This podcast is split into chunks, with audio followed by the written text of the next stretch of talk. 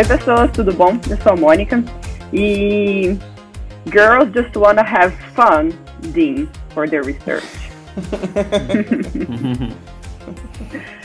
e aí, galera, aqui é o Pedro Pasquini e eu queria agradecer a todos os ouvintes e também a todos os pagadores de impostos pelo financiamento da pesquisa que vocês deram pra gente. Sim, muito importante.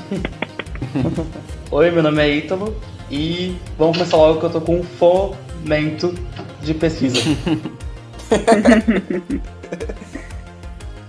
Tá com fome de fomento. Fome de fomento, fome de pesquisa. Todos estamos. tá foda, né? E aí, galerinha, aqui é o Rodrigo. E já dizia Paulinho da Viola que dinheiro na mão é vendaval, é vendaval, mas será que a gente consegue simular esse vendaval? Se tiver dinheiro pra, pra financiar a pesquisa, acho que dá. Se continuar pesquisando, alguém consegue fazer simulação aí. Sim. Então, pessoal, acho que vocês já perceberam que a gente vai falar um pouco sobre financiamento à pesquisa, como é que funciona, principalmente aqui no Brasil, que é a nossa experiência, e o que, que o quem que financia, como que é feito esse financiamento, qual o impacto do financiamento na pesquisa, por que, que ele é importante. Então vamos quebrar essa simetria em 3, 2, 1.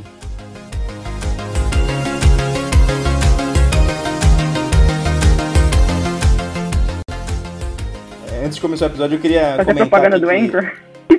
É, então parece, né? Então, pior que eu vou falar sobre o Anchor, mas é, mas é, na verdade é uma coisa interessante que eu vi que eu tava mexendo no Anchor. É. Não é propaganda, não é financiado. mas é, aqui tem o países que escutam o nosso podcast.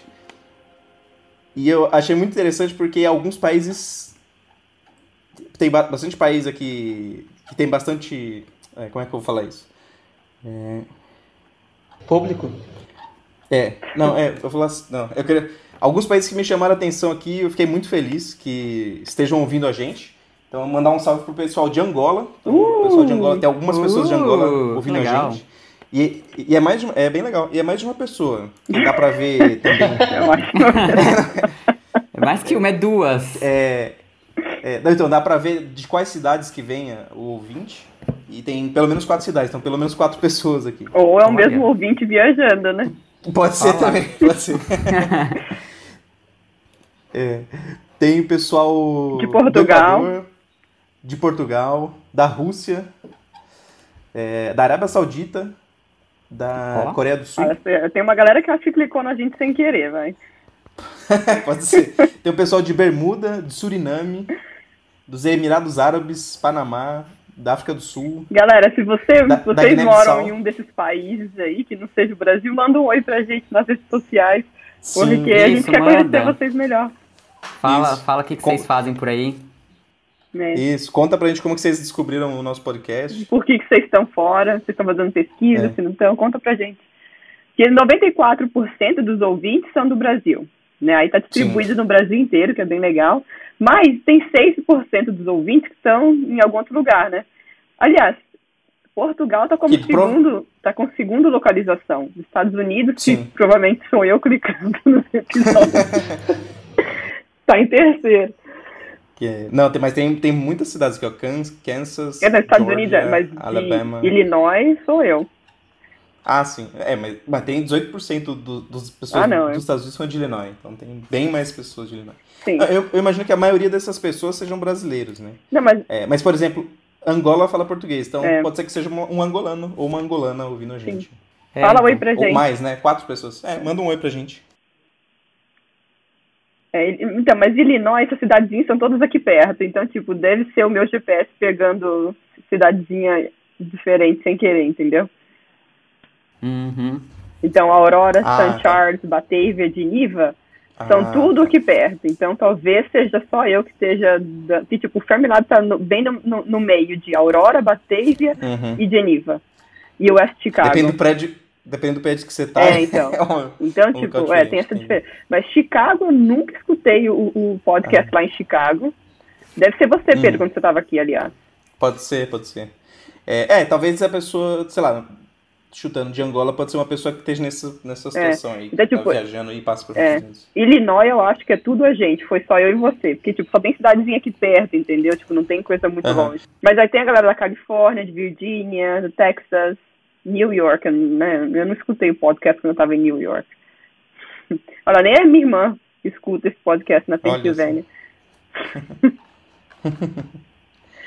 mas, mas é, se você mora então fora do Brasil, conta pra gente, né, como que você descobriu a gente, o que que você faz aí, se você mora se você nasceu aí ou se você foi pra aí. Mas enfim, conta pra gente.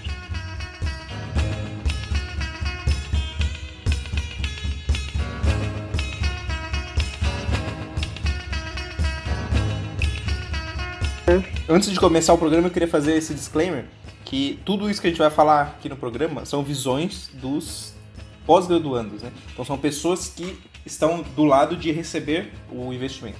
Então as pessoas que coordenam as eh, agências de fomento têm uma visão diferente da nossa.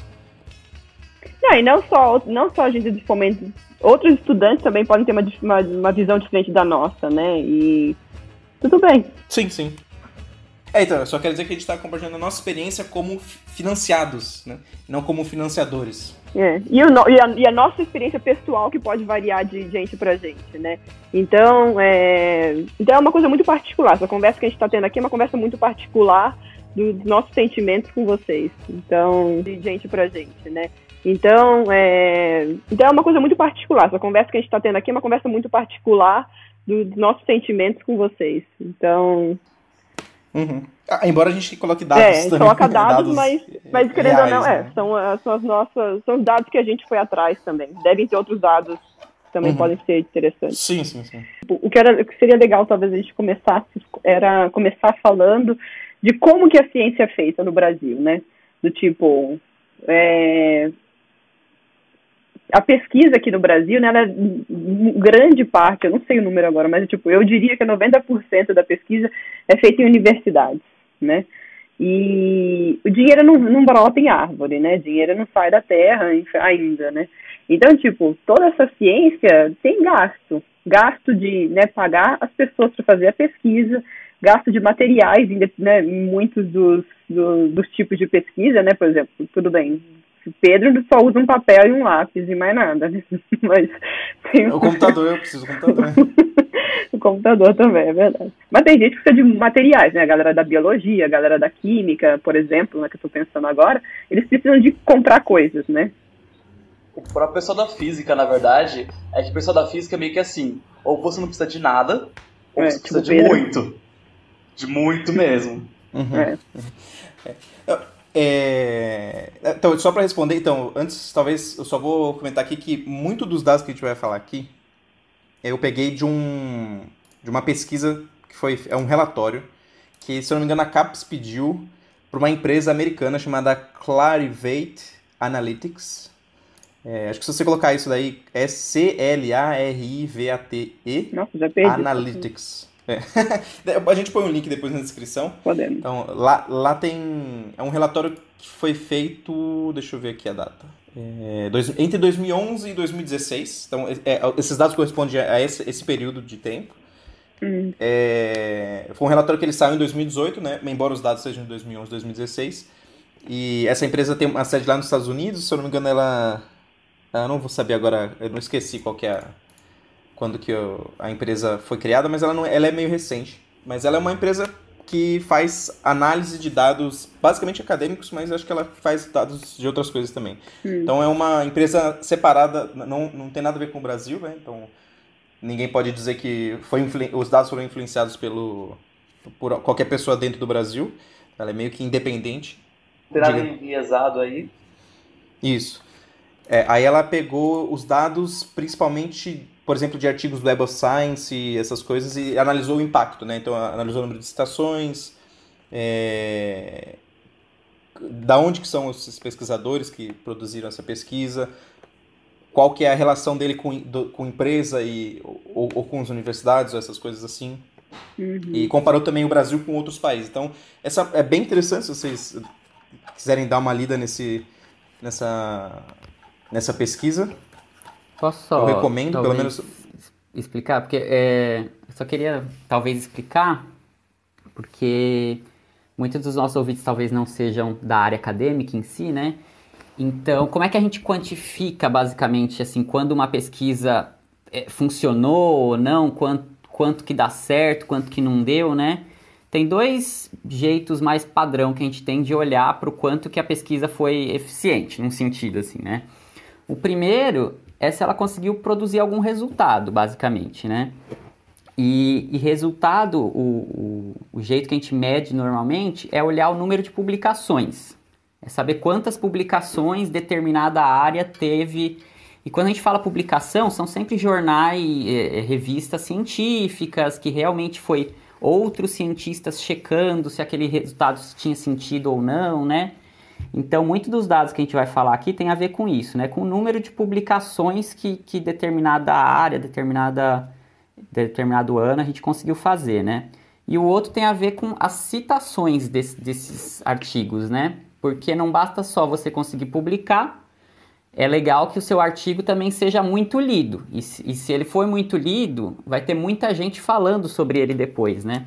Então essas são meio que as duas principais métricas que a gente tem para avaliar as pesquisas, né? Então, é, muitas plataformas governamentais de financiamento, de tudo mais, acabam se baseando bastante nesses índices, né? E aí, esse é um índice mundial, né? Tipo, não é só dentro do Brasil que ele é válido. Então, é uma referência no mundo inteiro, né? Isso. Sim. Então, quando a gente, fala, a gente fala impacto da pesquisa, ela tem a ver com o quanto de pessoas citaram a sua pesquisa. É uma conta, não é uma conta simples, inclusive porque você, você mesmo pode fazer um outro artigo e se citar, então não é, não é simples como você faz Será que a sua citação vale tanto quanto uma pessoa desconhecida citando você? Então, não necessariamente, porque pode ser que a sua tem um impacto maior se uma pessoa que nunca ouviu falar de você leu sua pesquisa e achou interessante do que simplesmente você se citando. Vou ficar me então, citando então, para fazer... sempre, porque eu acho que eu sou muito interessante. É. Todo mundo deve se achar interessante, eu imagino. É, então, então tem, tem isso também. Não, não, é uma conta tão simples, mas, mas é, um, é um, um valor razoável, vamos dizer assim. Ele não é perfeito, mas ele é um número razoável para se ter uma ideia. E só respondendo é, a pergunta da Mônica, é, pesquisa no Brasil com que tem colaboração com a indústria, segundo essa pesquisa aqui, é apenas 1%. Ah, é, então, então é. Não necessariamente que é feita na indústria, e, e, e, também tem que ver que a indústria nem sempre vai querer publicar né, o, os achados dela, porque ela vai querer Uhum, né? esconder para poder ter vantagem é, tecnológica. Uhum. Então, mas pesquisas que têm colaboração com a indústria, então não necessariamente foi a indústria que fez, foi alguém, por exemplo, numa universidade que colaborou com uma indústria, pode ser uma pessoa da indústria também, é apenas 1%. Né? Então, dá para perceber logo de cara que a, a, grande maioria da pesquisa no Brasil é feita não em indústrias, mas em universidades. E, de acordo com essa pesquisa, 40% dessa pesquisa é feita no estado de São Paulo, o que hum. Faz sentido por alguns motivos. O estado de São Paulo é o estado que mais tem dinheiro. É, a gente vive nessa é, bolha em São Paulo, né? É. E também é uma. A grande parte da população. São Paulo tem 40 milhões de pessoas, que é um quarto da população. Não, um quinto da população brasileira.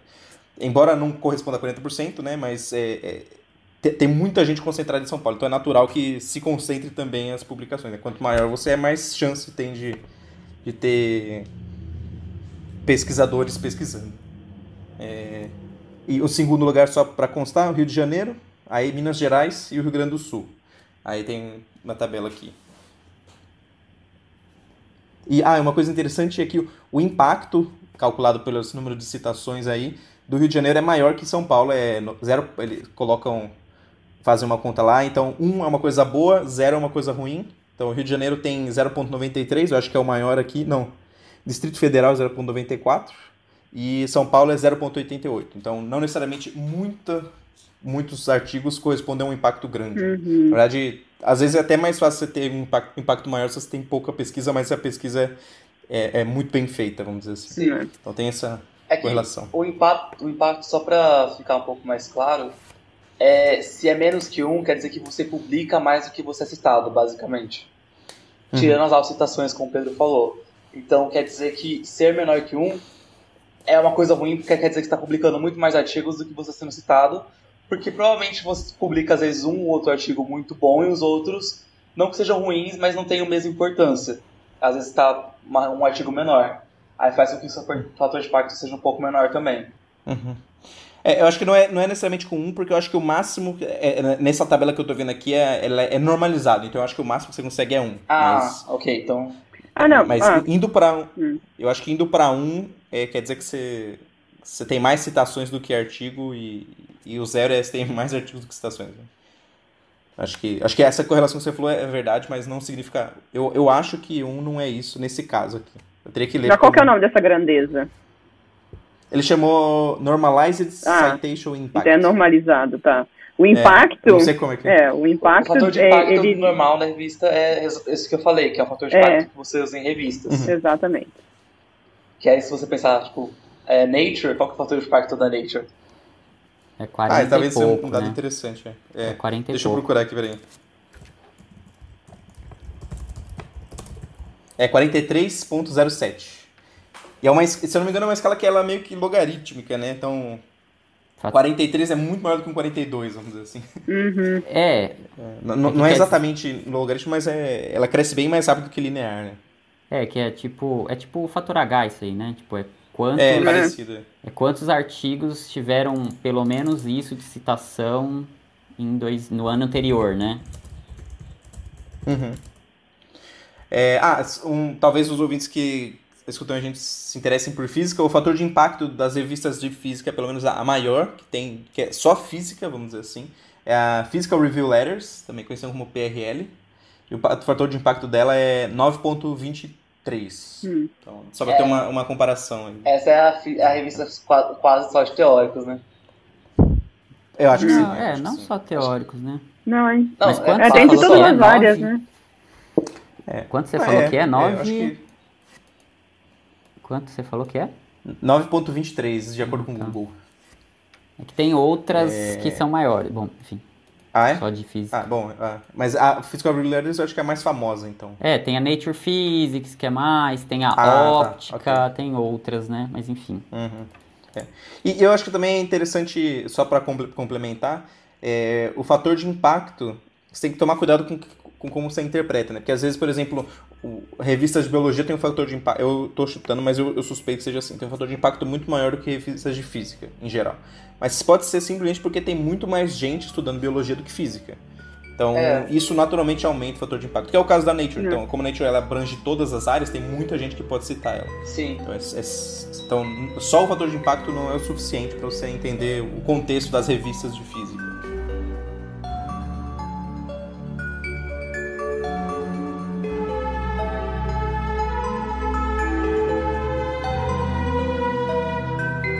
Enfim, mas e o financiamento? E aí? Quem... Ah, sim, é. Então vamos voltar para o financiamento. Vamos voltar para o financiamento. É. um pouquinho dos dados, né? Então vai lá, Mônica. Então, tipo, a gente fala bastante de pesquisa, né? Que pesquisa, é, a gente faz pesquisa aqui no Brasil, tudo. E vale a gente ressaltar que 1%, né, em torno de 1% dessa pesquisa aqui no Brasil é feita por indústrias, né? Ou seja, fora... Colaboração com indústria. É, tipo, é, voltado para a indústria, alguma coisa assim que a indústria tem dedo, né? Mas o que quer dizer isso? Que mais de 90% da pesquisa no Brasil é feita pelas universidades, né? Então, tipo, é, tudo que todo, toda essa produção, né, que a gente está falando do Brasil e etc, ela vai vir das universidades e grande parte dela vem de universidade pública, porque as universidades particulares não são todas que têm pesquisa, não são muitas. As públicas sempre tem pesquisa. Então, essa parte de pesquisa, né, de, de todas as pesquisas do Brasil, vem em grande parte da universidade pública. Né? Que, é, aí, é, é, o problema é que para fazer a pesquisa não é de graça, né? não é de graça. A gente precisa de material, a gente precisa de coisas, né? precisa de dinheiro. E da onde vai vir esse dinheiro? Ele não vai brotar do chão, né? E, então a gente vai tentar discutir isso hoje aqui para mostrar para vocês como que a pesquisa é feita no Brasil. Acho que podia começar falando assim como que a pesquisa começa, basicamente falando como que todo mundo, não todo mundo, mas a maioria das pessoas vira pesquisador, ou tem o início da pesquisa, que é quando você faz IC, iniciação científica, na graduação. Bom, normalmente o nível iniciante é a iniciação científica, que para você ser um aluno de iniciação científica você tem que estar na graduação e em alguns casos você, tá, você pode estar também no ensino médio. Na Unicamp, não sei se está tendo agora ainda, mas até ano passado tinha alunos de iniciação científica do ensino médio. Sim, sim. É, normalmente você é aluno de C, você procura um, um professor. É. Aí, no, quando você se forma, é, você usualmente é, se torna um aluno de pós-graduação, se você quiser continuar a pesquisa, e a maioria das pessoas faz mestrado. Tem umas pessoas que em seguida, já, na verdade, já fazem doutorado direto, que é o próximo nível também. E por fim, tem o pós-doc, ou pós-doutorado. Uhum. E o pós-doutorado ele é mais ou menos um uma pessoa que ela pesquisa, terminou né? o doutorado, isso, é, ele, ele já ele não é mais considerado estudante no Brasil, lá fora o doutorado também já não é, é. estudante. É. É, mas ele ainda, vamos dizer assim, não conseguiu um emprego fixo numa universidade ou num centro de pesquisa. Mas ele ainda ele tem esse dinheiro que ele recebe, que a gente vai falar mais sobre isso mais pra frente. E ele, a função dele é pesquisar um tema específico e sobre com colaboração em alguma universidade. É, uma coisa que é legal a gente falar é que assim, né, quem que faz a pesquisa dentro das universidades, né? Porque dentro das universidades tem os professores, né? E aí tem essa gente toda que a gente acabou de falar, né? A galera de IC, Isso. de mestrado e de doutorado. Gente, os uhum. professores, eles estão dando aula, eles estão resolvendo burocracia, eles estão procurando dinheiro, que a gente vai falar, né, disso, né, já já. Mas, tipo, eles então, eles têm outras tantas obrigações que sobra pouco tempo, normalmente, para os professores em si irem lá e colocarem a mão na massa. Então, as pesquisas que a gente fala, né, que são feitas no Brasil, nas universidades, vêm em grande parte dos alunos, principalmente de doutorado. Né? Os de iniciação científica são super importantes, os de mestrado são super importantes, e o de doutorado eles né, são grande, são em grande, são os que vão produzir bastante é, coisas interessantes, porque para você conseguir um doutorado, né, é, no mundo, você precisa apresentar uma pesquisa original. Então, é, toda essa pesquisa que você vai fazer, né, você vai ter gente trabalhando com você, né, então um grupo, né, mestrado e galera de IC, mas é o seu resultado, né, o seu trabalho que vai ter uma, uma, uma coisa importante, assim, né, que vai ser um resultado original. Então, é, em grande parte, a pesquisa vem dessa galera. Então, é, é, talvez uma maneira interessante de pensar na, na estrutura de pesquisa, a cada vez que você vai subindo de nível, você vai. É, nível, no caso, iniciação, mestrado, doutorado, pós-doc e professor. Né? Então, o professor também está incluído nessa hierarquia de pesquisa. Aí. Você é, interage mais com outras pessoas e às vezes você é, fica responsável por uma pessoa ou outra. Né? Então, por exemplo, uma iniciação científica, ele é tutelado pelo professor dele e talvez por algumas pessoas de maneira que é mais alta do que ele na pesquisa. Uhum. Aí, um, um, um, mestrado pode ensinar e ajudar o, o, o pessoa de iniciação científica a aprender e ele é ensinado pelos outros acima dele, e assim por diante. E aí, quando você chega como um professor, você tem, a, você tem uma tutela por todas essas pessoas na, na sua, a, abaixo da sua carreira científica. E, além disso, você pode, também pode fazer pesquisa é como a Mônica falou, é, é, difícil você botar a mão na massa, mas existe também. Pessoas, não, inclusive, quando você está no começo da carreira, você não tem alunos ainda, então você é. continua fazendo. Uhum. Que produzir bastante. É.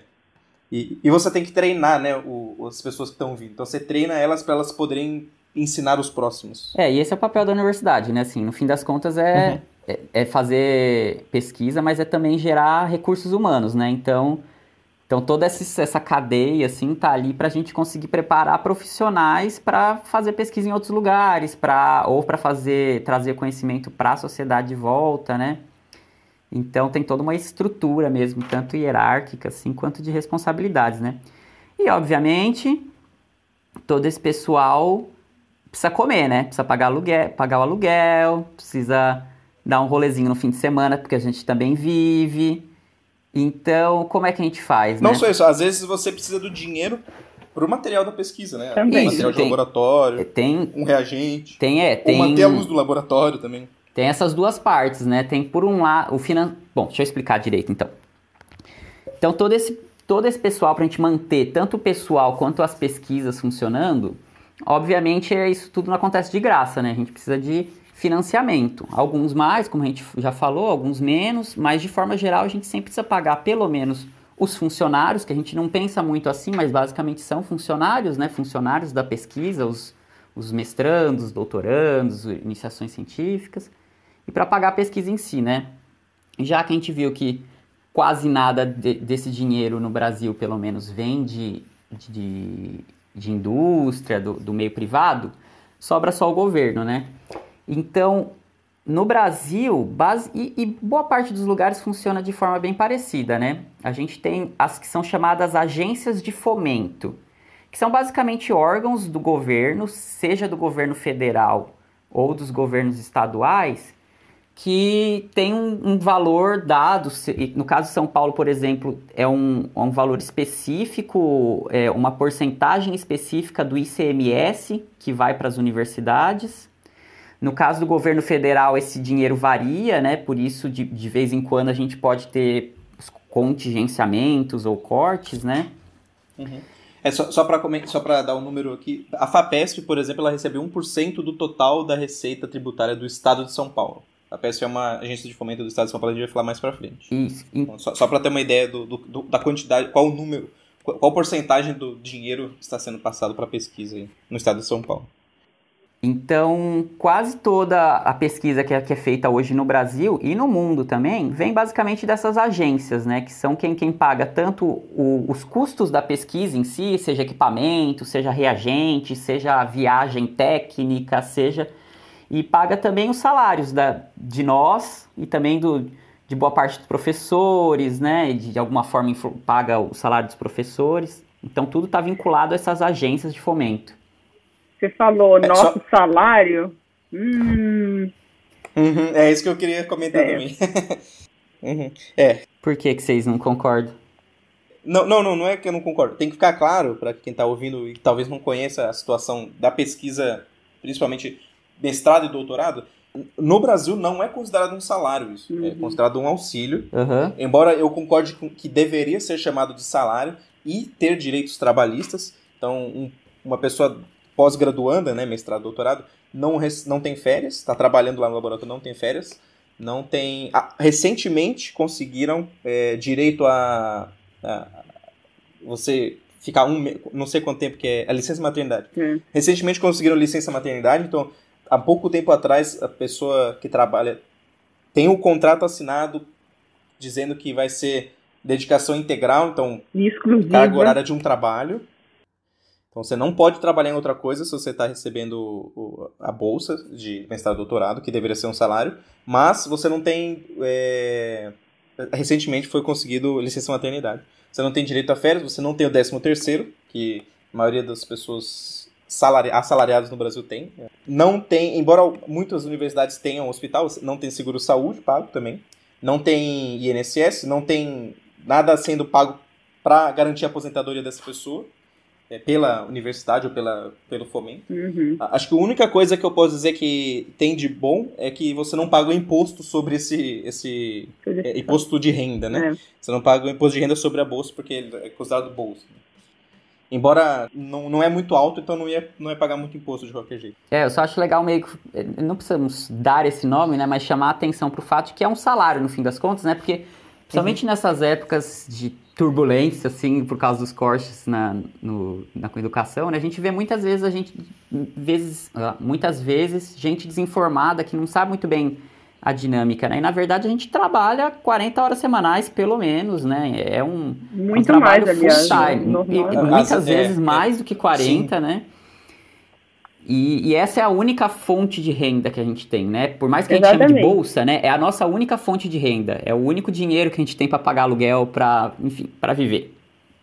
Então, a gente trabalha muito, né? Mas só que o problema é que a gente, tudo bem, a gente vê o nosso trabalho como um trabalho de verdade, a gente vê o nosso o, o, o, dinheiro que a gente recebe para a gente é como se fosse um salário que está pagando o nosso trabalho, né? As pesquisas que a gente faz, todas têm um resultado. Então, a gente está entregando um produto, a gente está fazendo coisa, né?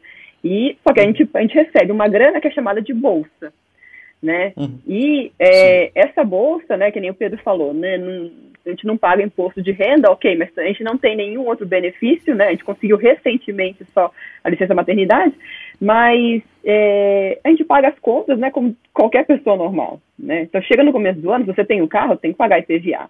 Se você tem uma casa, você tem que pagar IPTU. Então, tipo, né, se você tem filho... Se você tem um filho... É. Exatamente, é. tem que pagar tudo normal. Você paga a matrícula do colégio... Exatamente. Então é tudo, é, é muito complicado, né? E, para vocês terem é, uma ideia, é, as bolsas né, de, que estão que estão é, sendo as bolsas, né, os valores delas são 1.500 de mestrado, 2.200 de doutorado. E esses valores não são reajustados desde 2012. É, esse é do CNPq, né? Não, da CAPES.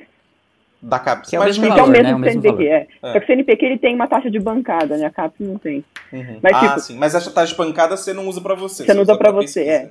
Então, esses valores são os dados pelo governo federal, né? Que a maior parte dos pesquisadores do Brasil recebe basicamente esses valores. Então, um aluno de doutorando que está lá às vezes já já tem uma graduação, foi lá cinco anos, fez uma graduação, depois fez um mestrado mais dois anos e está lá, sei lá, três anos já no doutorado, ele recebe R$ 2.200 depois de quase 10 anos de especialização tremenda numa área super difícil. Então, se você for comparar com outras profissões, é realmente é muito baixo, né? Na verdade, assim, eu sei que o, o salário médio do Brasil é realmente baixo, então ainda está um pouco superior ao salário médio brasileiro, só de você ver, o salário mínimo vigente atual é 998 reais. Então, exatamente. Então, uma, né? uma bolsa de mestrado é um pouco mais Mas, do que um salário e quanto, mínimo. E quanto que esse salário mínimo cresceu nos últimos sete anos? Uhum. Ah, muito, Ele né? aumentou bastante. Aumentou bastante. Exatamente. A bo... Então, sete anos, a bolsa de mestrado e doutorado continua a mesma. Com risco de, de diminuir esse ano, é. né? Com risco de diminuir essa... ainda. Exato. É, ele, ele aumentou 50% de 2012 para 2009 o salário mínimo. 2019. De 2012 a 2019 aumentou 50%. E eu não vou saber o dado, mas a bolsa de mestrado. Quanto, quanto tempo você falou que está sem reajuste? Desde 2012. Ah, então, eu entrei em 2012. Ah, então... Foi a última vez que teve reajuste, quando eu entrei. E no uhum. mestrado. Ah, então. É, enquanto o salário mínimo aumentou 50%, as bolsas não aumentaram nada. Nada. É. Mas, tipo, todas as outras contas aumentaram, né? Mas, tipo, nem reajuste, né, com. Como que é o nome? Inflação. Uhum. É, não é? Zero nem dissídio, nem nada, né? Nada, nada de reajuste. E a gente, é que nem aquilo que eu falei, a gente continua pagando conta que nem todo mundo, né? Aluguel, todas as contas, água, luz, telefone, né? Se você tem filhos, você tem que arcar com tudo. Então, tipo, é uma coisa complicada. Sim, sim, com certeza. É por isso que as pessoas falam que. Porque, infelizmente, é, o que acontece é que se você quer ser, ser, cientista no Brasil, você tem que realmente amar a profissão, porque é. você, você, você tem que é, gastar um tempo muito grande na sua vida fazendo pesquisa, se aprimorando, é, melhorando as suas habilidades e, produzindo, é. de fato, é, capital. Você está produzindo capital para o uhum. país, recebendo muito pouco, né? Então você está quase, quase uma, numa subsistência para você conseguir chegar é. e fazer uma carreira boa mais para frente. Não, assim. E além do tempo que você dedica a isso, né? Muitas vezes tem que, você tem que abdicar de coisas da sua vida. Né? Uma vida de uhum. pesquisador, às vezes, não é fácil você constituir uma família, não é fácil uhum. né, você ter uma residência fixa em algum lugar, comprar uma casa. Então, tipo, a sua vida demora para se desenvolver, digamos assim, né? Sim. Então, é, além do tempo né, que você gasta, a sua vida fica meio que estagnada, não estagnada, mas tipo, é on hold. Você tem que né, deixar sua vida um pouco de lado para tudo isso. Então, é, é muito amor à ciência. É. Esse é o episódio do Chororô, né? É. Eu acho que o que deveria acontecer é ser mais valorizado, né? Você pagar mais. primeiro ter os direitos direito a férias. Começa por aí. Começa daí. Deveria ter direito a férias. É. E, e ter um contrato para você ter direitos trabalhistas em geral. Não que a gente não tire e... férias, é que é oficial, é, assim, é só pra, pra é. quem estiver ouvindo, pensando em virar pesquisador, falar, meu Deus, nunca mais eu vou tirar férias na vida. a gente tem, né? A gente conversa com, com o orientador e tira uns dias, não é? Mas a gente não tem oficialmente um tempo para isso, né? As agências de fomento é. não, não nos fornecem Exato. isso oficialmente, né? É, e, e, o problema o problema nisso é que, assim, pode ser que exista, e com certeza existem, é, orientadores que não vão te deixar tirar férias. Imagina, como você não, como ele não Verdade, tem obrigação né? de, te dar férias, ele não te dá, entendeu? Então, se for um orientador abusivo, que existem, ele pode muito. simplesmente não te dar férias. É, então, então você você fica à mercê da boa vontade do orientador. E, e, e acredito que existem isso é muitos é orientadores, mas é perigoso, exatamente. Por isso que existem muitos casos, inclusive, de pós-graduandos com Depressão. uma saúde mental abalada, né? Gente, só uma coisa. É, só para uhum. quem, quem não ficou claro, o orientador é o professor da universidade, tá? Que acho que a gente falou professor, ah, sim, Ele é o cara ori... responsável, né? Sim, é, ele nos orienta no nosso projeto, por isso é nosso orientador. Mas o orientador é quase sempre o, seu, o professor da, da universidade. Uhum.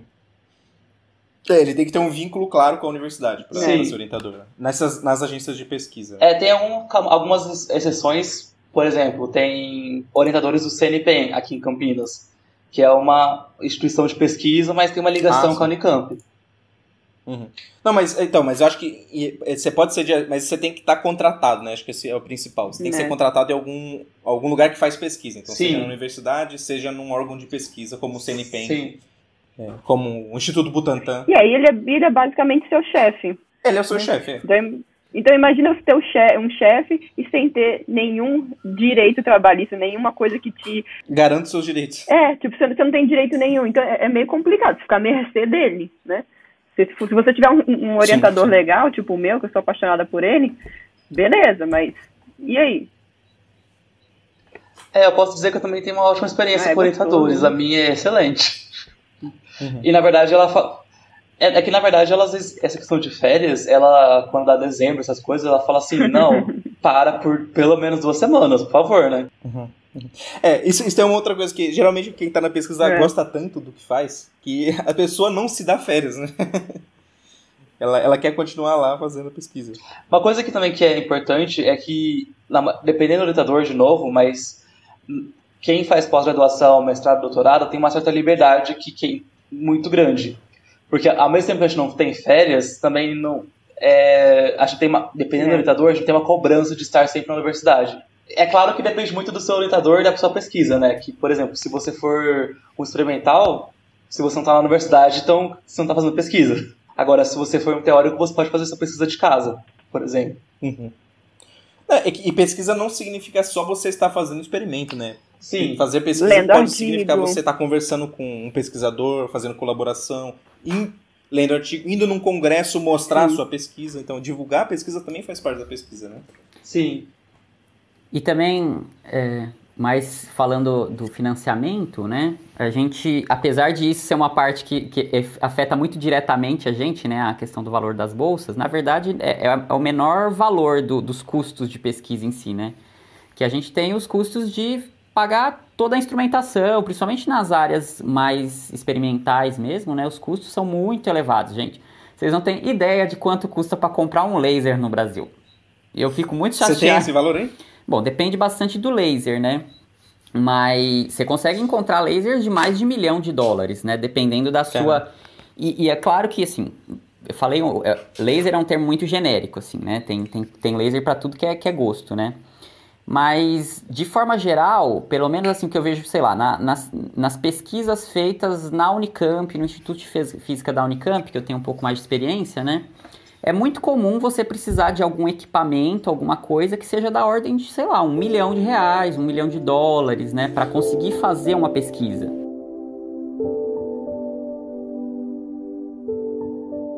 Mas vou falar de uma coisa boa. Vou falar de uma coisa muito boa da, da vida acadêmica da, da dinâmica da pesquisa, assim, né? Porque a gente tem boa parte da pesquisa é, funciona na base da conversa. É muito engraçado, mas é realmente isso, sabe? Boa parte da pesquisa funciona de você chegar com alguém, começar a conversar e falar: Nossa, eu tive aquela ideia, e aí a pessoa teve aquela outra, e aí papapá. E as coisas funcionam muito melhor quando a gente encontra pessoas de tudo que é lugar, né? Ao invés de ficar só fechado lá na Unicamp conversando com, com, com o pessoal que a gente conhece, a gente vai para os congressos, né? E isso é uma parte muito divertida da vida acadêmica, da qual eu não posso reclamar. E são sempre congressos, obviamente, como todo mundo tem que sair de, das suas cidades e ir para algum lugar, os cientistas é divertido são muito... quando a gente tem dinheiro para pagar, né? pra... verdade. É, exatamente. É, exatamente. Quando mas, sai do bolso também é um pouco divertido. É. Mas uma coisa que eu acho engraçada essa ideia de, de fazer esse networking, não sei quem falou isso aí pra mim, que isso de você conversar com os outros e tentar fazer pesquisa é o flertar acadêmico. Que é igual você tá... É o quê? é o flertar acadêmico. Flertar acadêmico. Mas é, né? Você tá tentando convencer assim, vamos lá fazer pesquisa com a gente, tem uma ideia muito boa, vamos colaborar. Você chega num... É, é fazer contatinho, literalmente, gente. Sim. Né? Você vai no congresso, aí você olha um pesquisador assim, bem gostosinho. Aí gostosinho significa assim que, que tem uma capacidade Oi? de pesquisar boa, né? Você olha, você fala, gente, olha o fator de impacto daquele pesquisador, Isso. gente. Olha aquele, olha aquele látis ali, gente. Olha. Isso, látis cheio de curva, né? Uh. Trabalhado no, na academia. Na academia uh. mesmo. Na academia acadêmica. Eu diria, inclusive, que físico. Que físico, é. Você chega, que físico, nossa, é. Que físico. Que físico. É um físico muito bom, é. E aí você conversa com ele, né? E aí então, se dá na também... é boa aí, você consegue fechar o negócio. Uhum. Né? Mas é isso, então Ou a gente não, também né? precisa de dinheiro para essas horas, né? Para conseguir sair Sim. lá da Unicamp e ir para outra cidade, para conversar com outras pessoas. Uhum. Então parte do financiamento também é isso, né? Que apesar de parecer bobeira, assim, né? Para quem é de fora, mas é muito importante. Realmente muita coisa então. boa sai desses congressos, sim. sabe? Não, é, sim, não, inclusive é, congressos nacionais e internacionais. É, é o dado que tem aqui, né, que é, para você aumentar o seu fator de impacto, o impacto da sua pesquisa, o quão bem ela é conhecida no mundo, é, as pessoas precisam conhecer você também. E conhecer significa, às vezes, ir no congresso e apresentar, ou conversar com um pesquisador de fora do, do Brasil. E acho que é, mais ou menos, eu não tenho agora o valor médio, mas acho que é em torno de 30, 35% a porcentagem de artigos científicos nessa pesquisa que a gente falou no começo, que tem colaborações internacionais um terço das pesquisas brasileiras tem, tem colaborações internacionais que são, com certeza, muitas vezes graças a, a você ir num congresso lá fora ou pa passar uma parte do seu, do seu tempo de doutorado ou mestrado lá fora com algum pesquisador de fora. E isso é muito importante para pesquisa. E, na verdade, você acaba, você acaba conseguindo fazer esse mestrado fora, esse doutorado fora, esse sanduíche, porque você foi no congresso e tem, pegou esse contato também. Você ou o seu orientador. Geralmente o seu orientador tem um papel mais importante, na minha opinião, nessa, sim, sim. nessa parte. Mas é mais comum o professor universitário fazer essa colaboração e chamar você. Falar assim, ah, vai lá, mostra a sua pesquisa que a gente está fazendo e, e trabalha com essa pessoa. E às vezes também é meio que o... Às vezes você publica um artigo e vão falar com o seu orientador e aí fala assim, ah, tem uma vaga em tal lugar. Aí o seu orientador vai falar com você. Difícil, muitas vezes não é diretamente com você, mas o interesse está lá. Uhum. Sim, Mas a sim. ideia toda é que a gente, né, tipo, essas colab... por, que, por que fazer colaboração é importante, né? Vamos pensar assim, se você está você tá lá sozinho, você tem as suas ideias, ok? Suas ideias são muito boas, ok? Mas às vezes é difícil a gente conseguir pensar em coisas novas, né, em coisas é, diferentes porque a gente está acostumado com os nossos pensamentos. Então, conversar com as pessoas é trazer ideias novas para o grupo, é trazer é, caminhos diferentes que você pode seguir. Então, tipo, a gente precisa conversar com as pessoas, né, para poder trazer coisa nova, para poder desenvolver coisa nova. Então, isso é muito importante. Então, seu grupinho ali da universidade, todos basicamente, normalmente, né, acabam pensando mais ou menos do mesmo jeito. Você indo para um outro grupo, você consegue ter acesso a outras ideias. Isso é muito importante para a pesquisa, é essencial para a pesquisa. Sim, e, Sim. e, por isso que é fundamental de um, de um nível extremo, assim, que tenha diversidade em pessoas fazendo pesquisa. É. Diversidade humana mesmo, é. Isso. É, tanto pobres, ricos, é, negros, brancos. É... Gente de diversos países. Exatamente, é. Sim. De todos os tipos. Porque às vezes é uma pesquisa que ela não foi feita porque a pessoa não viu aquele problema, porque ela tinha um perfil que nunca ia ver aquele problema, porque ela nunca teve aquele problema. É. Sim. Isso acontece muito, assim, muito. E era um problema que, assim, bastava uma pessoa que sabia que existia aquele problema sentar fazer a pesquisa e resolver aquele problema, era isso. E eu acho também que isso cai um pouco naquela coisa que eu, eu tenho a impressão que muitas pessoas acham que pesquisa é aquela coisa que você fica sozinho no seu quarto, no seu laboratório, fazendo tudo sozinho. Porque é meio que você vê, igual vocês falaram, acho que no episódio, o motivo de fazer física, muitas pessoas pensam no físico, no cientista, como aquela pessoa lá no laboratório dele, só trabalhando sozinha. E isso talvez fosse verdade um tempo, ao século passado, alguns anos atrás. Mas hoje em dia a física, a, física, a ciência é bem colaborativa. Se pensar que esses grandes experimentos como o FabLab são diversos países colaborando. É. É, na verdade, eu só eu ia dizer que né, até antigamente, talvez hoje sim está muito mais, mais colaborativo do que antes, porque há, há ferramentas que colaboram mais. Mas é, é muito interessante ver assim que nações que, que se fechavam para o mundo é, no, a tempos passados, naturalmente não tinha um avanço científico tão grande quanto o resto do mundo. Então, a colaboração, a troca de culturas durante pelo mundo avançava a pesquisa, a ciência, a tecnologia muito mais rápido do que em países que se fechavam para o mundo. Então é muito importante essa troca de experiências. É. E, mesmo antigamente existia essa troca e ela era muito importante para o avanço. Não, uhum. não, não acontecia tão, tão, tanto quanto hoje em dia, mas ainda assim acontecia. E hoje, na verdade, grandes, grandes avanços, pelo menos na física, às vezes são observados em grandes experimentos, que são colaborações que né. vários países juntos. Que é inviável de se fazer sozinho, né? né? É, por exemplo, a gente aqui, né, no Fermilab, a gente faz pesquisas com neutrinos, né? Então, rapidão, assim, neutrinos são partículas muito difíceis de serem detectadas. E para isso exigem que os experimentos sejam gigantescos, né, para aumentar a probabilidade de detecção. Só que é aquilo, quem que vai ter o dinheiro para pagar um Paranauê desse, né? Um Paranauê gigantesco desse. As coisas custam muito caras, é, muito, é, é, é muito caro.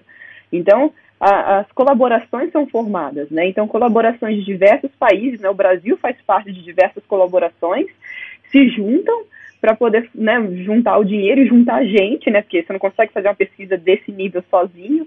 Então, você precisa né, juntar essa galera toda. Só que é aquilo, você precisa contribuir com dinheiro, né? Então, eu sei que a Unicamp né, paga um, um, um tanto para participar de, de, diversas colaborações, eu não sei agora valores, né? Mas é, tem dinheiro envolvido, né? Então, precisa de grana para poder participar dessas colaborações gigantes. Uhum. E a grana às vezes pode ser para, sei lá, pagar a energia elétrica ou, ou, fazer um aparelho, você precisa de né, material é, para o aparelho. Exatamente. Né? Esse dinheiro não é simplesmente você está pagando para participar, esse dinheiro vai ser revertido é, para a pesquisa. É, né? esse dinheiro vai ser revertido, é. Mas é, uma parte, é um ingresso, né? Com consumação que você está pagando. Da consumação. Isso, Isso da consumação, é. É, então, é um ingresso com consumação. ah, só, só para completar aqui, colocar. Manda é, ver. Eu tô olhando aqui no, no, site da FAPESP, na biblioteca virtual da FAPESP. Então, busca esse site depois. Se chama bv.fapesp.br. FAPESP é F-A-P-E-S-P. E lá, lá tem. É, a FAPESP é muito boa nisso. Ela é bem transparente no que ela tá fazendo, no que ela faz. E ela coloca os dados para você pesquisar o que você quiser no site delas. É, é bem interessante isso. É, a parte de mostrar uh, o que ela faz, né? E aí aqui no site deles eu... Tem os projetos temáticos. Então, os projetos temáticos é isso que, que eu falei. Tem um, tem um pesquisador responsável, ele propõe um projeto e a FAPESP avalia se é bom ou não. E aí, é, como, como que é distribuída, esse, como é distribuído esse dinheiro é, entre as categorias, as áreas do conhecimento? Então, é, todos os auxílios à pesquisa aqui do site são 1.920 auxílios à pesquisa, então são 1.920 projetos temáticos, não necessariamente bolsas, né? Cada projeto pode ter mais várias bolsas e, e você pode ter bolsas que não estão ligadas a projetos temáticos. É, então são 1.920 projetos temáticos da FAPESP, que atuam no estado de São Paulo. É, desses 1.900, 150 mais ou menos, são de, 148 são de ciências agrárias. Aí tem 578 de ciências biológicas, 530 de ciências exatas e da terra, e 144 de ciências humanas. Tem um pouquinho ainda dos outros, tem, ah, saúde, saúde tem 261, que talvez as biológicas peguem um pouco de, da, da saúde também, então se você fosse biológicas e saúde deve dar mais de 830, somando tudo. As engenharias que eles também estão separando de exatas e da terra tem 166, e aí tem umas outras lá, Linguistic Arts 37. Então você vê que a maioria dos, dos projetos estão concentrados em ciências biológicas, e ou ciências exatas e da Terra. Então, dá para perceber que as ciências sociais, as humanas têm muito menos, é, é, recebem muito menos dinheiro. Isso da FAPESP, eu acho que no CNPq não deve ser muito diferente disso. Então, tem, uhum. esse é talvez um conceito para as pessoas perceberem que as ciências humanas já não tem tanto financiamento. A, a proporção de financiamento é muito maior de biológicas exatas e da Terra do que ciências humanas. Embora as ciências humanas sejam importantes também. Isso, é. Por mais que a gente não seja das ciências humanas, assim, eu não sei da dinâmica toda. E, enfim, mas sei que com certeza gasta muito dinheiro para fazer, né? Porque por mais que eles não, não tenham experimentos grandiosos, não tenha equipamentos caros, mas você tem muito nas ciências humanas de precisar, às vezes, fazer muita viagem para fazer pesquisas, pessoas que estudam indígenas, por exemplo, precisam fazer várias viagens, às vezes, para estudar o, o, as diferentes etnias. tem muita pesquisa que você precisa fazer coisa de campo mesmo, então você precisa fazer coleta de dados em determinados lugares. Então tem muito, principalmente, dessas coisas de deslocamento né, nas ciências humanas. Ah, e não só isso, se você parar pensar, é, aí o número de voos, o número de projetos temáticos é absoluto, mas não está separado por valor. Provavelmente um, ah, sim. Provavelmente um, um, projeto de ciências humanas é bem tem bem menos dinheiro do que um ciências exatas ou biológicas. Então, na verdade, pensando assim, deveria ter mais de humanos, porque se eles, em teoria, gastam menos, quer dizer que pode ter mais projeto. Sim, não, com certeza. É. Com certeza.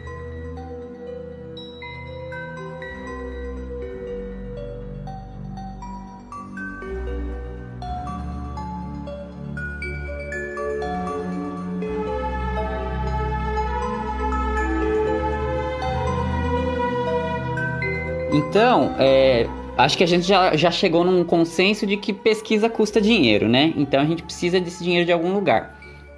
Só que a iniciativa privada não consegue financiar muito, né? Então, o que, que o que, que, a gente tem aqui no Brasil? Assim, quais são os nomes das pessoas, dos, das instituições que, que dão dinheiro para pesquisa, né? Uh, a gente tem algumas, né? E cada região tem uma.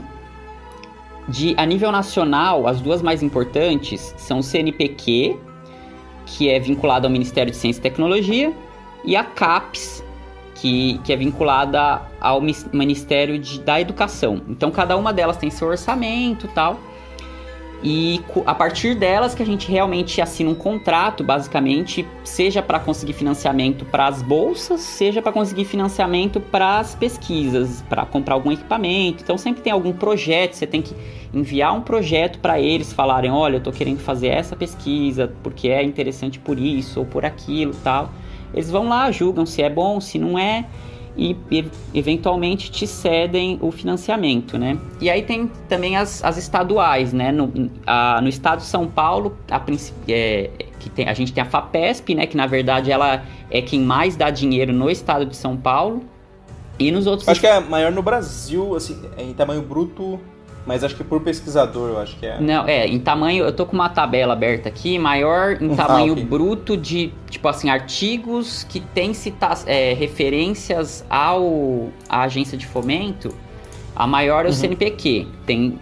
É, é, sim, nos é nacional. Né? É, nacional, nos últimos 10 anos teve 123 mil artigos vinculados ao CNPq no Brasil. Aí na CAPES tem da ordem de 70 mil, a FAPESP da ordem de 55 mil.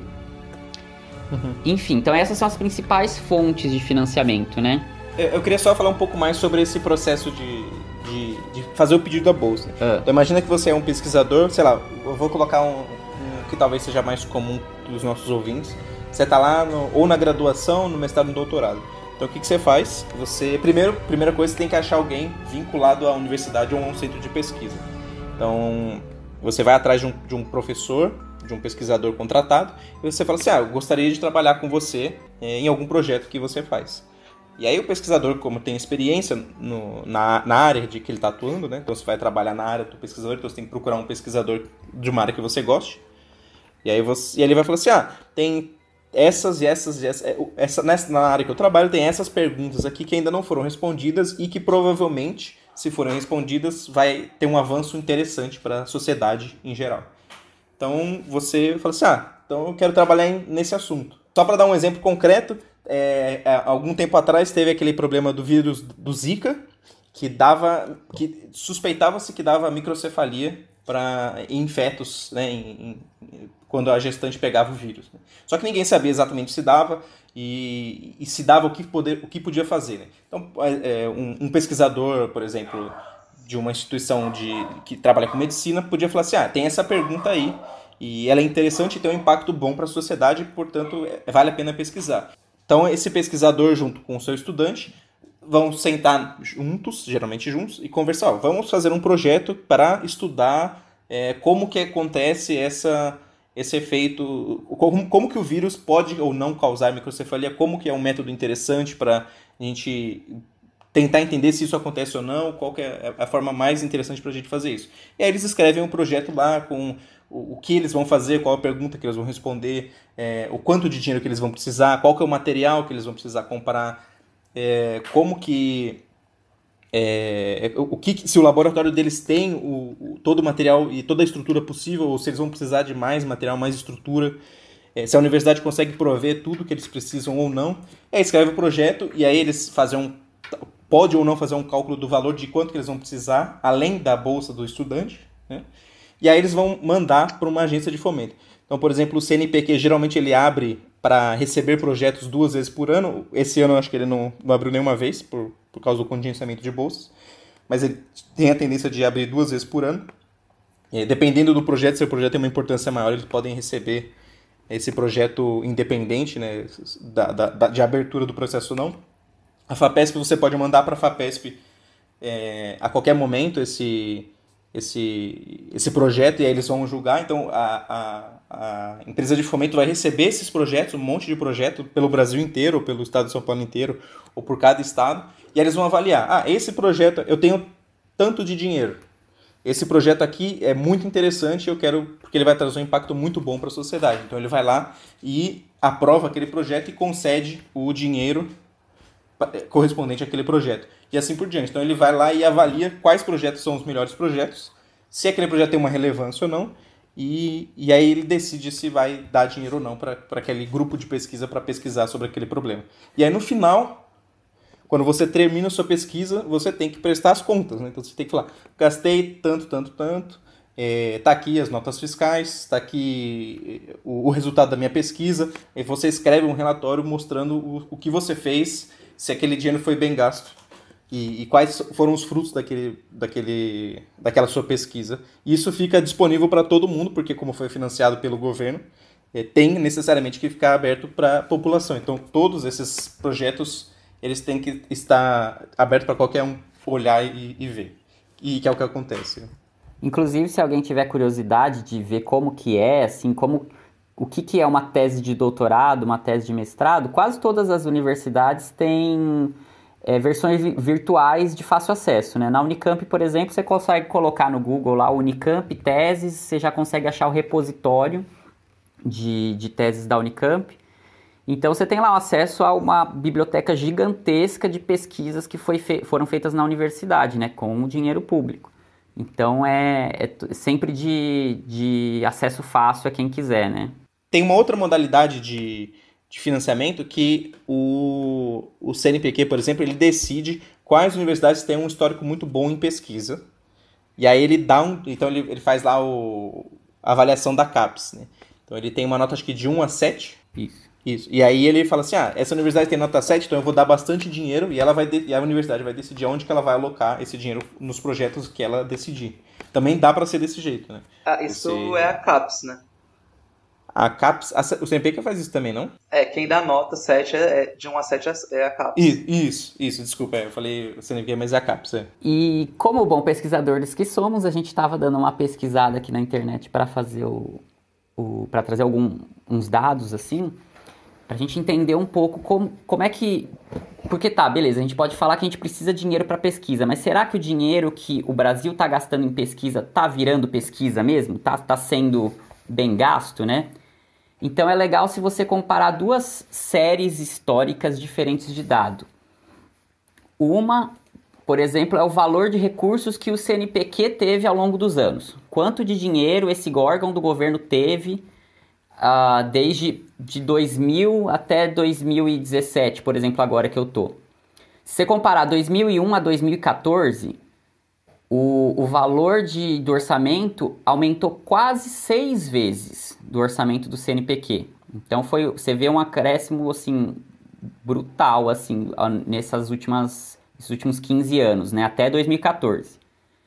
E se você olhar para as pesquisas que foram produzidas no Brasil no mesmo período, como e, e comparar assim com, com o mundo como um todo, o Brasil conseguiu sair daí do começo dos anos 2000, dependendo da métrica, assim, em torno do vigésimo lugar é, em número de, de artigos produzidos por ano no mundo, né, comparando com outros países, para o décimo terceiro. Então é um aumento significativo. Assim, a gente passou vários países que já eram que eram mais importantes, né, como a Suécia, a Irlanda, né, que eram mais importantes no, no quesito de, de pesquisa, né.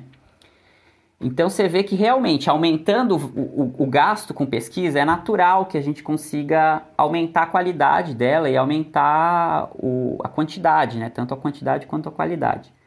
Mas infelizmente, assim, a gente ainda não sentiu totalmente os efeitos disso, porque pesquisa sempre é alguma coisa que demora um tempo, assim, né? Pra, tanto para dar certo quanto para dar errado, né? Mas desde 2014 para cá, o orçamento do CNPq no momento, a gente está com um orçamento menor. O, o para 2017 foi um orçamento menor do que o orçamento de 2001. Isso sem considerar a inflação, sem nada. Então a gente teve uma queda gigantesca também nesses últimos 3, 4 anos no financiamento de pesquisa. O que certamente vai ter seu impacto aí na, na pesquisa que a gente vai conseguir fazer no Brasil, né? Enfim. Complicado! e, e, vale a gente também se perguntar, tipo, beleza, no Brasil é assim, a gente precisa do dinheiro público. Beleza, tá feio. Mas como é que é no mundo, né? Será que no mundo também é assim? E se você pegar as, os dados internacionais, assim, de quais são as maiores fontes financiadoras de, de artigos, né? Todas. Bom, eu tenho os 10 maiores aqui comigo, mas todos esses 10 são fontes públicas. A, a, principal produtora de artigos em número é, a, é o equivalente do CNPq da China, que é a, a Fundação de Ciências Naturais da China, né? Aí as, as outras todas são as, as agências dos Estados Unidos, outra agência, agência da China, da Alemanha, da União Europeia. Então, em todos, absolutamente todos os países que têm pesquisa relevante em grande quantidade, a maior parte do, assim, a maior parte brutal dos, do financiamento vem de fonte pública. Por mais que a gente, a gente tenha alguns casos de uma ou outra universidade que tenha maior financiamento privado, e a gente tem alguns casos de indústria que produza também pesquisa, via de regra, tudo que a, a, pesquisa mundial é feita com base em dinheiro público. Então não, é, é um pouco difícil esperar que a gente consiga fazer completamente diferente por aqui, né? É sempre um pouco complicado tentar fechar essa equação, né?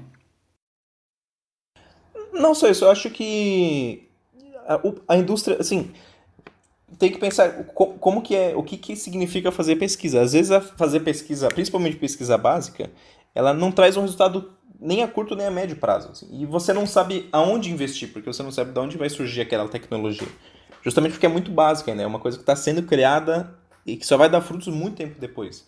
E eu acho que a empresa, ela nem não, ela não quer fazer esse tipo de investimento e, e não faz, para mim, na, na, minha opinião, não faz nem sentido ela fazer é. esse tipo de investimento, sabe?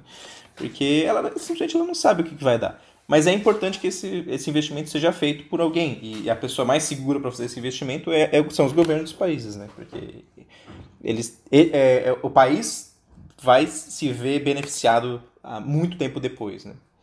E aí, quando essa pesquisa já está mais para frente desenvolvida, aí, aí, a empresa pode pegar e desenvolver o que ela quiser, né? Mas eu, eu acho que, eu acho que é, é, essa divisão é natural, assim, é, é, é fundamental que a pesquisa vai ser do Estado mesmo. É, não tem nem como exigir da empresa fazer isso, porque ela, ela não vai querer fazer também, sabe? E vale lembrar que, que na época era de base acabou criando muitas coisas que hoje em dia a gente usa todo dia. Sim. Qualquer tecnologia, qualquer tecnologia que você pegar, que você está olhando agora, muito provavelmente veio de base. Sim, dificilmente uma coisa que a gente muito nova veio já precisa ser aplicada, porque normalmente aplicado já vem uma coisa que a gente já conhece e aplica. Precisa de base é onde vem as coisas novas, muitas vezes. Ah é, que nem aquele exemplo que eu dei, acho que no episódio de eletromagnetismo, que o, o Hertz estava estudando as ondas de luz, né? De rádio, se eu não me engano. E, e ele falou assim, e aí perguntaram para ele, ah, para que, que isso serve? Ele, ah, eu acho que não serve para nada, eu só estou pesquisando pela curiosidade mesmo. O que, que ele estava fazendo? Pesquisa básica. E muito tempo depois, toda a comunicação do mundo é baseada em ondas. Né? Sim. Então... Ou até o caso do raio-x, por exemplo. Era uma pesquisa de base quando ele foi descoberto, e hoje em dia é usado muito para fazer o diagnóstico de várias doenças. E, mas vale ressaltar que, embora essas pesquisas de base de, hoje a gente usa muito, elas não foram feitas pensando no, em ter algum lucro. Era pesquisa realmente pelo bem da ciência. E não só isso, é, é interessante que a gente, a gente lembra das pesquisas que deram certo. Mas você tem que ter feito muita pesquisa que deu errado para que uma ou outra saia ali, né? Isso é. também é uma coisa que a, a indústria não, quer, não vai querer fazer. Fazer um, um monte de pesquisa de base para talvez uma saia e dar um lucro gigantesco, assim. Sim. É, é aquela é... coisa, né? Que na hora que você vai ter muito erro, mas na hora que você acerta, é o acerto. Mas Sim. realmente vai ter muito mais erro do que acerto, com certeza. E erro para a empresa é prejuízo, né? Sim, sim. E, e, e, e, o, e o longo prazo que essas coisas vão dar é muito grande. Às vezes são décadas que você tem que esperar para dar um resultado, sabe? Sim. Aí até tem, assim, falando ainda de financiamento privado, uh, o Brasil em particular tem uma lei que chama Lei de Informática, né? Que eu acho que é o que tem mais de, de financiamento, assim, de incentivo a financiamento de indústria para pesquisa, né? Que é uma lei de quando que era mesmo? É uma lei de 2004, chama Lei de Informática mesmo, é, é o nome da lei, né? Aí a ideia basicamente é dar incentivo fiscal, ou seja, reduzir os impostos de empresas que financiem algum tipo de pesquisa dentro da empresa mesmo, né? Que é para tentar fazer desenvolvimento no Brasil mesmo, que é uma coisa que a gente tem muita dificuldade ainda, né? Por mais que a gente tenha universidades fortes, a gente tenha uma pesquisa razoavelmente relevante a, a nível mundial, né? a, a indústria brasileira, assim, de forma geral, ainda é bem, bem atrasada, né? A gente só pega aquilo que foi feito fora. A gente tem muita dificuldade de, de inovar aqui dentro, né? Então, enfim, é Sim. é uma coisa para a gente pensar como resolver, né? Nas próximas, nos próximos tempos aí. Ah, mas é, para conseguir melhorar essa, tirar esse atraso da, da indústria, você necessariamente precisa formar pesquisadores. É. E, e, formar pesquisadores também necessita financiar a pesquisa, né? Então você tem que financiar que a pessoa se torne, se forme um pesquisador para poder entrar na indústria como pesquisador. Uhum. Então, a indústria se beneficia do, da formação dos pesquisadores que o Estado financia. Uhum. É, durante meu doutorado no Brasil, eu tive uma oportunidade de participar por um tempo de um projeto com uma, com uma, com uma de um projeto de parceria com uma indústria, né? É uma, uma indústria grande, sem citar nomes, assim, mas foi uma indústria que ela entrou em contato com a gente, queria fazer um projeto de, no nosso caso, de plasmônica, né? Então a gente teve um, um, uma dessas parcerias público-privado. Aí foi bem legal, assim, foi, foi uma, uma interação interessante. Porque aí a gente estava fazendo pesquisa, mas numa dinâmica um pouco mais voltada para aplicação já mesmo, né? Mas aí você vê como eu não tenho muito uma cultura disso, que aí depois de um certo período a empresa do nada só falou, ó, oh, gente, cansamos, a gente não quer mais financiar vocês, vamos deixar pra lá isso aí, legal, até onde chegamos, bola pra frente. E aí cortou no meio, assim, sabe? Então, a gente não conseguiu ainda ter, porque em outros países isso é bem mais forte, né? Essa, essa interação com a pesquisa, da pesquisa de, de universidade com indústria, assim, né? Eu que vejo na área, na área mais aplicada, eu sei que tem bastante fora do país, né? E isso é uma coisa que a gente não conseguiu fazer muito ainda no Brasil, que eu acho que seria legal mesmo, né? Uhum. É, é, bem mais forte, mas não significa que é maior do que a, o investimento do não, governo. Não, não, nem chega perto. Do... Em, é. em, lugar nenhum, em universidade nenhuma, nem chega perto do, do financiamento do governo, né? A Universidade de Harvard, que eu acho que é até onde eu sei a com maior orçamento do mundo, né? E é também é que consegue maior orçamento privado de, de doação, seja de. O orçamento dela total é de cerca de 40 bilhões de dólares por ano, né? É uma coisa absurda, assim, é muito mais do que tudo que a gente uhum. tem para educação no Brasil, né? É, é, se eu não me engano, a Unicamp deve ter em torno de um bilhão e é uma das maiores do Brasil. Um bilhão de reais, né? E, e eles, têm, é, eles têm 40 e poucos bilhões de dólares.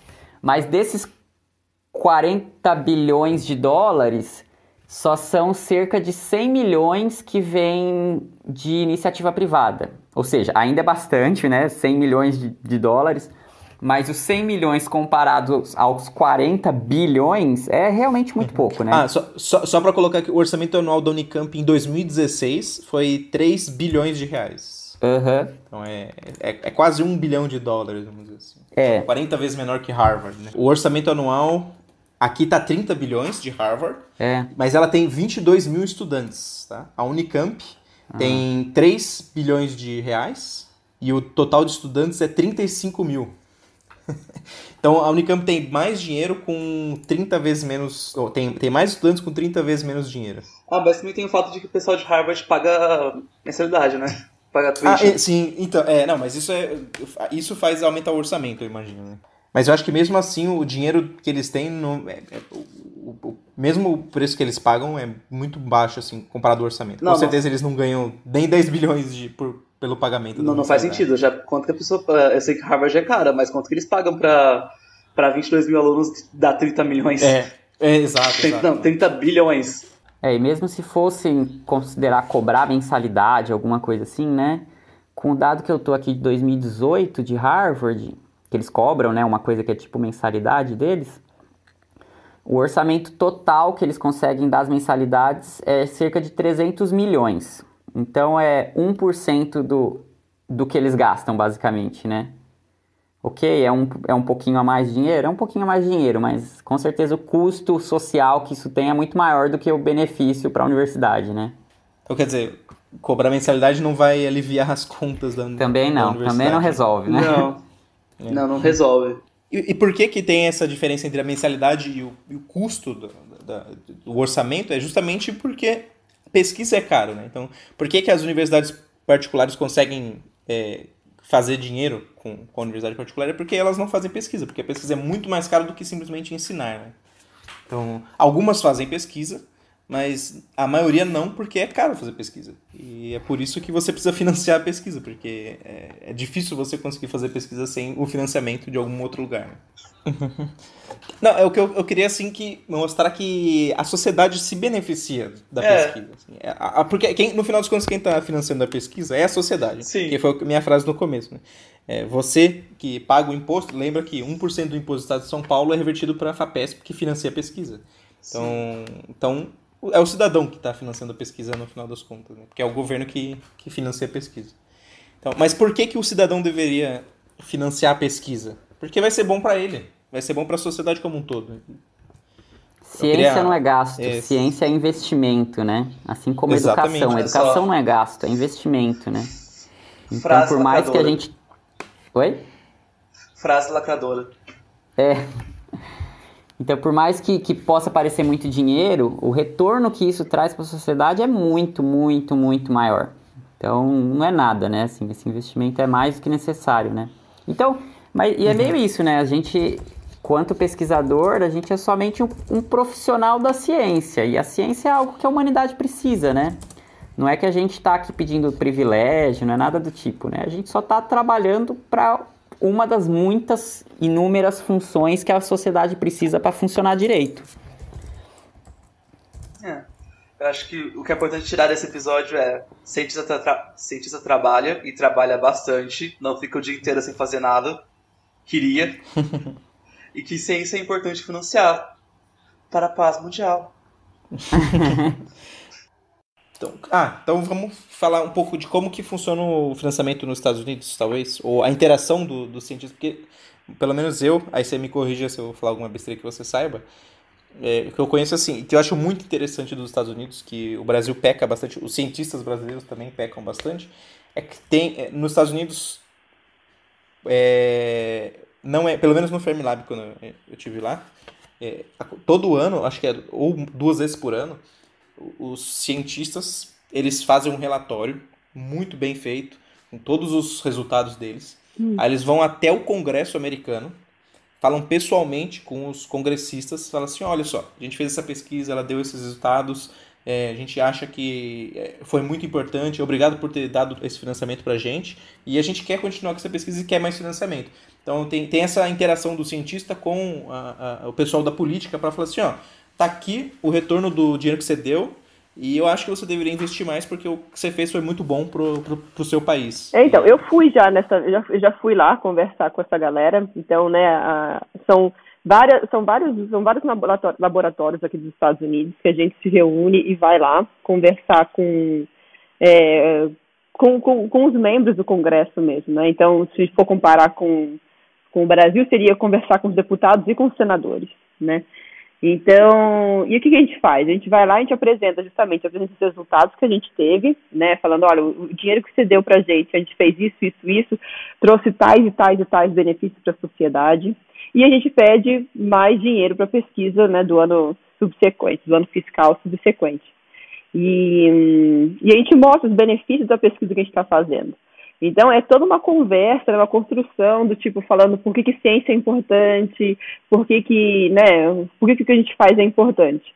E isso daí gera ótimos, ótimos retornos, porque a gente, né, a gente sempre consegue é, investimento, grandes investimentos para a ciência aqui. E, e a ciência consegue andar, a ciência consegue evoluir, né? Então é, é uma coisa bem importante ter essa comunicação entre os pesquisadores e a, a, né, a galera que vai dar o dinheiro, né, toda a politicagem. É, é bem importante isso, para eles terem noção do quão importante é a ciência. Porque agora, agora né, eu não sei, minha mãe não sabe qual é a importância da ciência no Brasil, então eu não sei se a galera que está em Brasília, né, por exemplo, vai saber da importância, uhum. né, então eu acho que falta essa, essa comunicação que aqui, uhum. aqui existe, talvez seja interessante né, ter no Brasil também. E outra coisa que é diferente aqui é que a pós-graduação aqui é vista como emprego, né? Então uhum. aqui você não vai escutar a pergunta do tipo, ah é, mas você só estuda? então a galera aqui vê como um trabalho, um trabalho que não é tão remunerado, né, quanto um trabalho, é, digamos entre aspas, normal, mas eles veem como um trabalho, né? Então um estudante aqui de pós-graduação paga taxas, paga impostos, né? É, tem, tem todos os direitos, digamos assim, é, que, não, eu não sei exatamente se são todos, mas tem vários direitos. Eu sei que eles têm vários direitos. Então, é, é diferente essa, essa maneira com que as pessoas veem um, um pós-graduando aqui e a maneira com que as pessoas veem o pós-graduando no Brasil, né? Então, não só perante a lei, mas perante a sociedade no geral. Aqui eu sinto que as pessoas têm um pouco mais, elas, elas sabem que a pesquisa é importante, né? Eu tenho a sensação que eles têm essa, esse alcance um uhum. pouco maior. Ah, não, é. Eu acho que muita gente no Brasil acha que a pesquisa é importante, mas eu não sei dizer. É, é, é, muito, é difícil medir é, isso, né? É, é difícil. É. E eu acho que eu acho que assim, eu acho talvez o, o, que mais acontece, isso é uma opinião minha, baseado na experiência que eu tive de vida, né? Acho que a pessoa sabe que a pesquisa é importante, mas ela não liga é, essa importância da pesquisa com a pesquisa que acontece na universidade. Ela não consegue é. fazer essa conexão, sabe? Ela é, não percebe é. que é essa pesquisa que ela acha importante é a que acontece na universidade. É, isso é verdade. Isso, isso, é o perigo, sabe? Ela, é como tem essa desconexão, ela fala, ah, por que, eu estou financiando essa, em vez de financiar a, a, que eu acho que é interessante, mas é, é. é, é que é importante, mas é, é, é justamente a mesma. É, falta uma comunicação, eu acho que isso é uma falha muito grande dos cientistas, principalmente no Brasil, mas acho que no mundo inteiro acontece isso, é, é de comunicar a pesquisa e falar assim, olha, esse, isso foi o, o resultado do dinheiro que você é, investiu em mim, e ele deu resultado, tá aqui o resultado. E... É, é por isso que divulga. Valeu a pena, sabe? Na minha opinião, divulgação científica é uma obrigação de todo cientista, porque a gente depende do dinheiro das pessoas. E as pessoas uhum. têm, eu acho que, que as pessoas têm o direito de saber o que está sendo feito com aquele dinheiro, né? Então, essa comunicação dos cientistas com a população em geral, eu acho que é um, uma obrigação de todo cientista fazer algum tipo de comunicação científica, o que tiver a seu alcance. Né? Uhum. Ou seja, publicar a ciência, seja compartilhar com o um grupo de WhatsApp algum, resultado interessante da ciência, seja você poder dar palestra em algum lugar, seja você usar né, YouTube ou, ou, ou, ou Insta para fazer divulgação científica, o que você puder fazer, eu acho que você tem que fazer.